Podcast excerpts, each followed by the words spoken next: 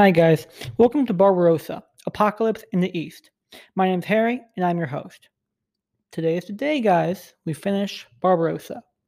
This episode will cover the final week of the German offensive, and then we'll do an analysis of Barbarossa overall. And of course, this episode will not be the last in the podcast. I'll be making bonus episodes about specific parts of Barbarossa. Anyway, let's get into it. You'll hopefully remember that last episode, the Wehrmacht made its last desperate attempt at taking Moscow, as well as offensives against Leningrad and Rostov. The latter two had been completely stopped, and Soviet forces have begun an offensive against army groups north and south. In the center, progress had been painfully slow and come at a high cost. Meanwhile, the Red Army is assembling its forces for a large counteroffensive, which German commanders are oblivious to. Remaining German efforts in the center were focused around the 3rd Panzer Group and 4th Panzer Army, attempting to encircle Moscow from the north. In the southern sector, Guderian's 2nd Panzer Army was attempting to encircle Soviet forces in and around Tula and then encircle Moscow from the south, where they would meet up and form a ring. North of Moscow, the 3rd Panzer Group and 4th Panzer Army continued hammering away, each day resembling infantry more than tank forces. However, due to Soviet resistance, von Kluge agreed to employ what was left of his Fourth Army in an attack along the Moscow Minsk Highway. Beginning on December 1st and involving the 57th Panzer Corps and 20th Army Corps, the attack immediately met with hard fighting near the town of Naro-Fominsk. In addition to standard defenses, Soviet engineers had also laid out minefields with both anti tank and anti personnel mines. On the first day of fighting, these mines cost the 20th Panzer Division 10 tanks. The anti personnel mines tended to be small and often improvised, but numerous. They contained enough explosive to blow a man's legs off while actually rarely killing. This was not on purpose, it's probably just an effort to uh, have more mines available, but uh, it probably terrified the German soldiers more than regular lethal mines. And these mines were densely packed. One stretch of road, no more than 120 meters long, over 140 mines were found. Clearing these mines was a lengthy and dangerous process. Despite this, the 57th Army Corps did achieve a healthy advance that first day, and the 20th Army Corps a less impressive but still significant advance to the north. Representing more or less the last of German strength, this attack did catch the Soviets off guard, coming to within 4 kilometers of Western Front field headquarters. But the Soviets had enough reserves to quickly transfer troops to problematic sectors, keeping up a consistent defense and preventing a breakthrough. This fact was lost on German commanders. Foreign armies east, which was responsible for military intelligence on the Eastern Front, reported on December 2nd that, and I quote, the enemy has at present no accessible reserves available, unquote. In one form or another, these sorts of assurances that the Red Army had to be out of manpower have been going around since the first weeks of the war, repeated with each major encirclement, and constantly disproved. They helped convince the higher ups that victory was nearly at hand, and perhaps sprang from assumptions that the enemy shared Germany's crippling shortage of men. Another source of concern for German troops was the increasingly frequent appearance of foreign equipment in the Red Army. It should be noted that at this point, Lend Lease shipments were hardly a fraction of what they would become in the later years of the war, and that there was a lot more British equipment going to the USSR at this time than there was American equipment. While month by month statistics are unavailable, it would be reasonable to estimate that over 200 British medium and heavy tanks had made their way into Soviet hands by early December 1941, and perhaps 300 British and American planes. And these numbers were not large enough to play a decisive role in the battle. And actually, in truth, the Soviets had many complaints about British and American vehicles. The tanks were designed for very different conditions than the Soviet tanks had been, and they performed poorly in deep snow. And fighter combat on the Eastern Front tended to take place at a different altitude than the American and British fighters, so they had their own problems. On the other hand, when your opponent doesn't have any tanks or any planes, anything will do in a pinch. And these Lend Lease vehicles, especially the tanks, will play a much larger role in the Soviet counteroffensive. When German forces came across these Lend Lease vehicles, it filled many with a deep sense of dread. Unlike their commanders, most regular German soldiers had gotten a sense of the massive depth of manpower that the USSR had to draw on, and the increasingly common sight of foreign vehicles indicated that even capturing major parts of Soviet industry might not be enough to force a conclusion if the Americans and British could just keep feeding the Soviets uh, tanks, planes, and guns. North of Moscow, Reinhardt's 3rd Panzer Group was seeing a modest success, while Hoepner's 4th Panzer Group made little to no progress. This was largely because many units simply refused to attack anymore. On December 2nd, the 10th Panzer Division declared that it just couldn't attack due to, quote, the complete physical and psychological exhaustion of the troops, unquote. This is a critical and fascinating turn. Here, too, the morale of the German soldier, despite everything, had remained high, even in the face of mounting losses and difficult conditions. Even when optimism and patriotism were no longer sufficient, the belief that victory was in reach or had to be in reach motivated German troops to dutifully comply, to advance, to attack, to suffer the harsh winter. But for many units, this hope had completely given out, and they were simply refusing to do anything more. In the face of this mass refusal, Hoepner attempted to urge on his men to push just a little further, but the disappointing results of December 3rd convinced him that as things currently stood, the troops could not and would not continue. He informed Klug of the situation, a situation Klug himself was seeing with his own troops. That same day, Klug had told von Bock that the Fourth Army could not maintain its positions and needed to withdraw. Bock resisted this, hoping that some breakthrough in the north would turn things around. However, Klug ordered his troops to withdraw to their positions as of December 1st, and Bock did not countermand this. Around Tula, Guderian planned to strike west towards Tula, while the 43rd Army Corps under the 2nd Army would attack east. They would meet up and cut off Tula and all the Soviet forces within and around it, then Guderian could turn eastwards and threaten Moscow. The attack began on December 2nd, but was immediately on shaky ground. In concentrating sufficient forces to break through Soviet lines and form an encirclement, the flanks of both Guderian's 2nd Panzer Army and the 2nd Army were barely held. On December 3rd, despite a brutal snowstorm, the 4th Panzer Division seized the Moscow Tula Railroad, cutting off Tula's main source of supply. But this attack took everything Guderian had. And on the very next day, Soviet reinforcements began to arrive and began to hit Guderian's flanks, and he could do nothing but withdraw, giving up the positions he had purchased in blood. On December 4th, Bock ordered Reinhardt and Hoepner to pause and gather their strength for another attack on December 6th. But there was no plan for Klug's Fourth Army to join in. And on the 5th, Guderian finally went over to the defensive. Given that, Bock's plans relied on Panzer Group 3 and the 4th Panzer Army to swing all the way around in a single pincer motion to encircle Moscow, something that was impossible on its very face. In truth, Bock himself had no confidence in his own plan. In his December 4th letter to his wife, he admitted that, quote, the forces are no longer sufficient. The troops are completely finished. One can, of course, push them on, but then one day there is nothing left. Simply put, this was offense for its own sake. This absurdist plan quickly dissolved. On December 5th, Hoepner held a meeting of the five corps he had at his disposal. Two had absolutely no offensive capability. The remaining three put together could provide just four divisions for an offensive. Further north, Reinhardt's 3rd Panzer Group was crumbling. Its largest subunit, Model's 41st Panzer Corps, reported on the 5th that it could attack no more. At the same time, the Soviet winter offensive was kicking off. The 31st and 29th Armies under Konev's Kalinin front attacked east and west of Kalinin, smashing the defenses of the 9th Army north of Reinhardt. That same day, Zhukov's Western Front began its attacks against Reinhardt's overextended forces, although this was just a taste of what was to begin on the 6th.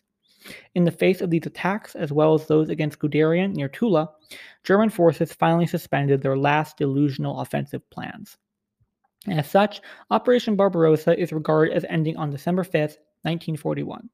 Even still, it was not until December 8th that Hitler would issue Führer Directive 39, ordering the Eastern Front to go over to the defensive.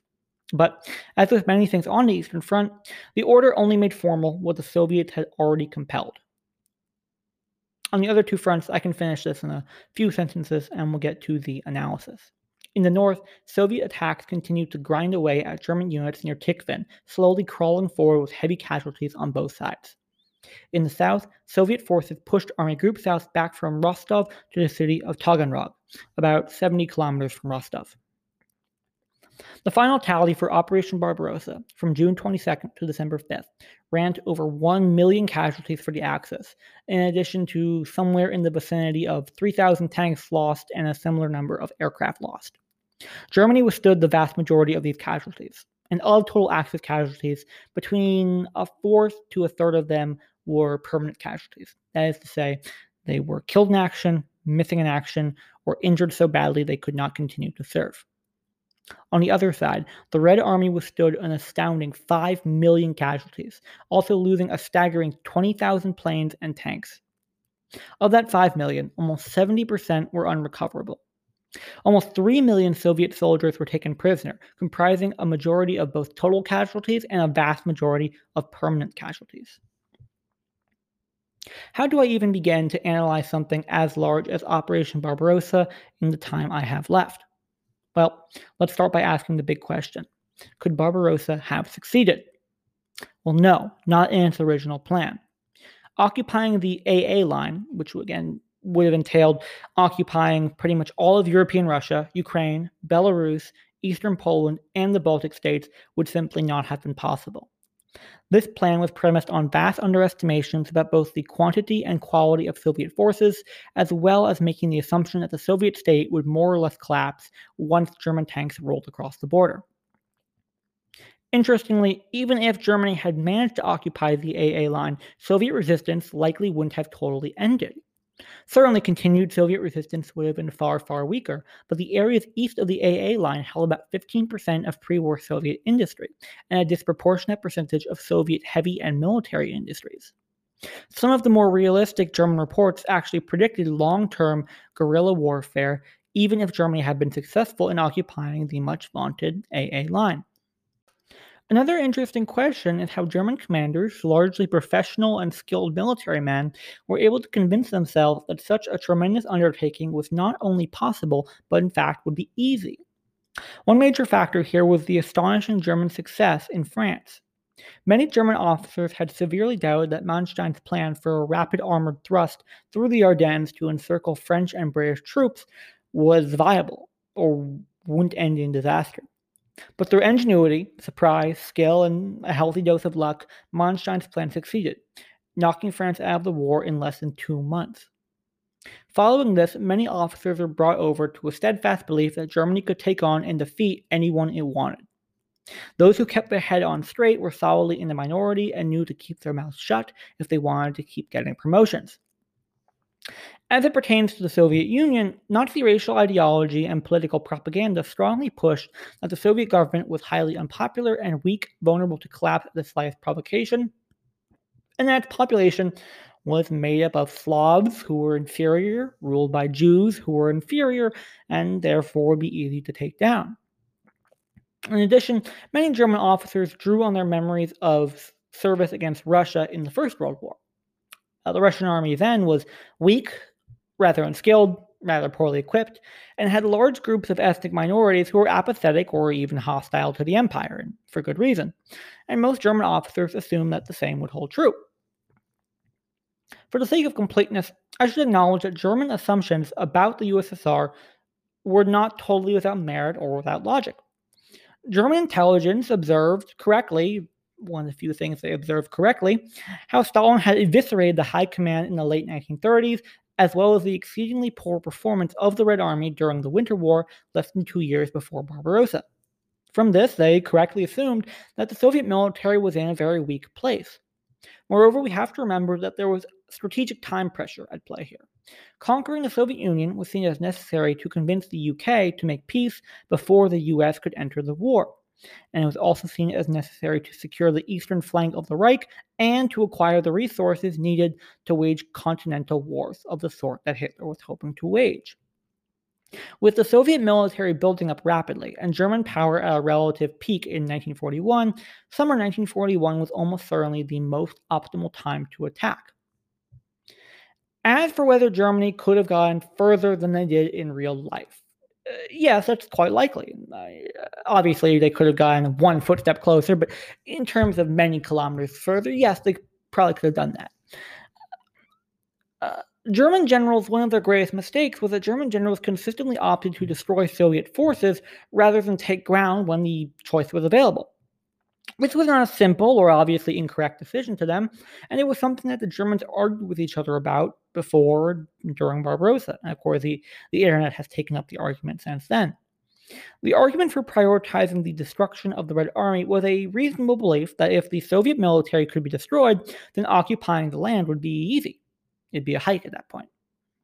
This strategy would be most effective against an enemy who cannot quickly replace their losses and or if the enemy holds relatively small amounts of territory so that by the time you have uh, by the time they have replaced their losses, you've already conquered or occupied most of their country, and so they can't really do anything. They have to surrender. This is largely what happened to France. France could have theoretically mustered more troops, but by the time that would have happened, the Germans had already taken the most economically and uh, population heavy parts of France, and they had to surrender.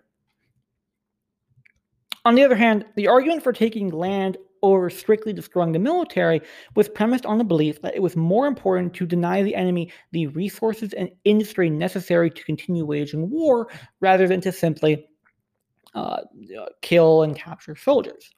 It is essentially a matter of cutting off the enemy at the source.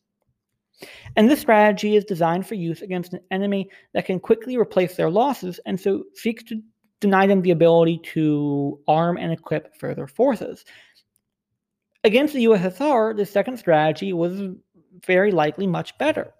The decision to first destroy the Red Army was at least partly premised on poor military intelligence that underestimated the size of the Red Army and, more significantly, the ability of the Red Army to quickly raise and train new units. So many German generals and high command staff expected that once they destroyed the first echelon of Soviet forces, they would be able to advance through most of the USSR, most of the European USSR, with rather minimal resistance.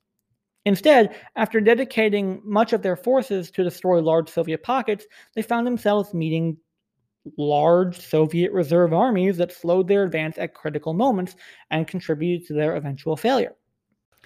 But I don't mean this uh, some sort of binary say that there was uh, two diametrically opposed choices between uh, tightly controlling and destroying these pockets and kind of ignoring them. Everyone agreed that you needed to contain the pockets, but the disagreement was how many forces to use and whether they should deploy the armored and motorized forces for this task as opposed to having those forces continue the attack.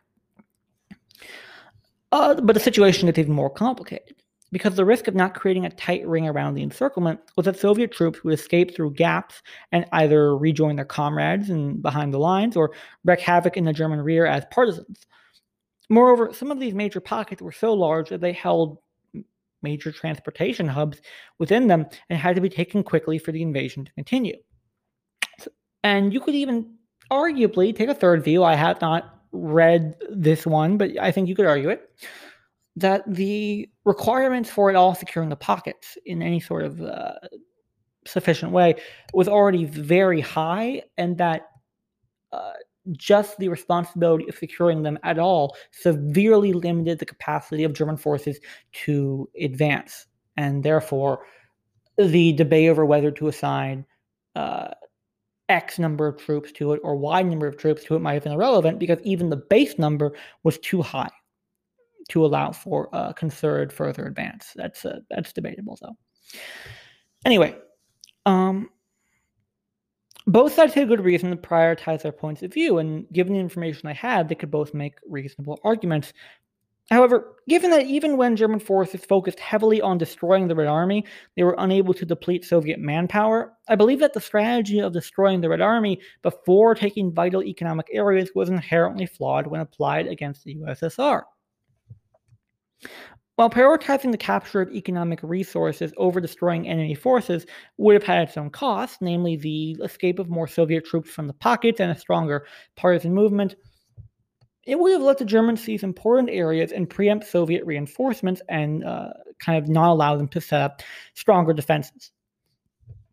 I believe, and I believe there's good evidence, that this would have increased Germany's gains against the USSR, although I don't think that this change alone would have alter the final result of Operation Barbarossa. It is my opinion that the fundamental flaw of Barbarossa was based on German failures and inadequacies in manpower, logistics, and industrial capabilities. In terms of manpower, Germany was in a severely strained position. Germany lost about 2 million men in the First World War and an additional 500,000 civilians. More important for the Second World War, the birth rate in Germany during this time, uh, the First World War, plummeted, and post war economic woes and general instability kept it low into the first part of the 1920s. The people born in this period, the late 1910s and early 1920s, would have been prime age for fighting in the Second World War, and there was a severe lack of these people in Germany. In comparison, the countries that would be part of the Soviet Union had a much higher birth rate than Germany during World War I and experienced a less extreme drop during and after the war, which is in itself pretty remarkable given the utter devastation the former Russian Empire experienced. If you take it from the beginning of the First World War to the very end of the Russian Civil War, you're looking at almost 10 years of constant conflict. And it's remarkable that the birth rate stayed as high as it did. Germany not only lacked manpower, but it was trying to do too much with the limited resources that it had. Germany was attempting to have an extremely large military, be an industrial powerhouse, and maintain some semblance of autarky. That is to say, minimal reliance on foreign uh, imports. So that entailed a lot of uh, domestic labor that could have arguably been done or substituted for by imports, which the Germans, like I said, didn't want to do. This trifecta was tenuously maintained during peacetime but once the war started and the needs of the military rapidly expanded, the balance of labor could only be maintained if soldiers were used in short campaigns, quickly demobilized, and sent back to work in the factories.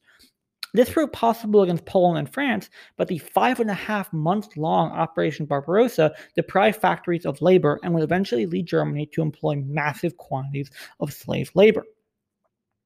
During Barbarossa, this lack of manpower manifested as an inability to replace losses. Even those German units that were tactically superior to their Soviet counterparts were slowly attrited by unceasing combat until they were shambling messes, shadows of their former selves.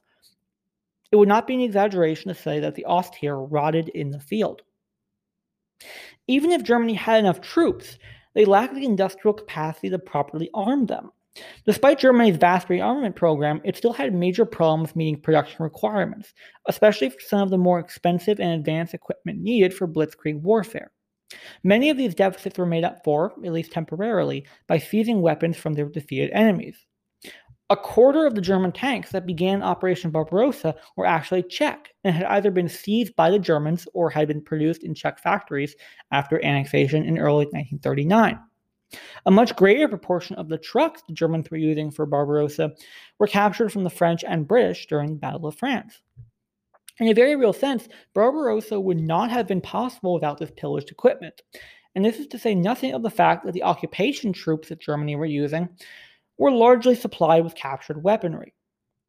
What this meant during Barbarossa was that units, especially those that were uh, based on armor or motorized, could not really be replenished at least not well enough. In particular, Germany had practically no ability to replace trucks. Reinforcements in preparation for Operation Typhoon replaced maybe half of tank losses, but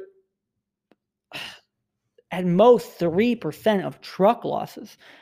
The German solution to this was either consolidating units together, as say taking two weak units to make one normal strength unit, uh, poaching trucks and other vehicles from other units, or simply dealing with the fact that their tank forces would now become vulnerable from lack of infantry, or that their motorized infantry forces would just be infantry.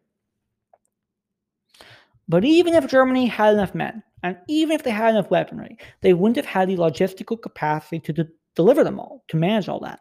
Germany's motor vehicle industry was poorly developed, which is why they were so reliant on captured vehicles so German logistics were largely based on train and horse transport. In Western Europe, with its dense railroad networks, this was a workable solution if it was suboptimal and inflexible. But the situation was quite different in Eastern Europe, where there were often only a few major rail lines for large areas. Soviet rail gauge was also incompatible for German train cars, so it had to be converted as quickly as possible by special teams. And between Red Army uh, sabotage between partisans, simple breakdowns, and just a lack of rail stock, the railroads were insufficient to supply the German force for Operation Barbarossa. And in fact, the strain put on it resulted in accidents or breakdowns that brought whole logistics chains to a screeching halt. German horses tend to be poorly suited for the Soviet climate and terrain, and of course were far too slow to support a motorized army. A logistics unit that moves at 3 miles an hour doesn't work for supplying a unit that moves at 15 miles an hour. It's simple as that. So Germany was facing a situation where it lacked the manpower to replace its losses, lacked the equipment to appropriately support the troops it did have, and lacked the logistic capability to get the equipment it had to the troops it had. That the Germans got so far was the product of German tactical proficiency and gross Soviet errors and failures. Turning to the Soviets, the pre war structures and state of the Red Army were disastrous and directly contributed to not just the initial disasters the USSR withstood, but the serious knock on effects that lasted until the end of Barbarossa. In general, Soviet forces were completely unprepared for war. Both ground and air forces were largely undermanned, had poor training, and were undersupplied and underequipped. Soviet forces were also located far too close to the German Soviet border, which left them vulnerable to crippling German attacks. The resulting destruction of these first echelon Soviet forces allowed Germans to quickly capture the Soviet borderlands and began advancing into vital territory.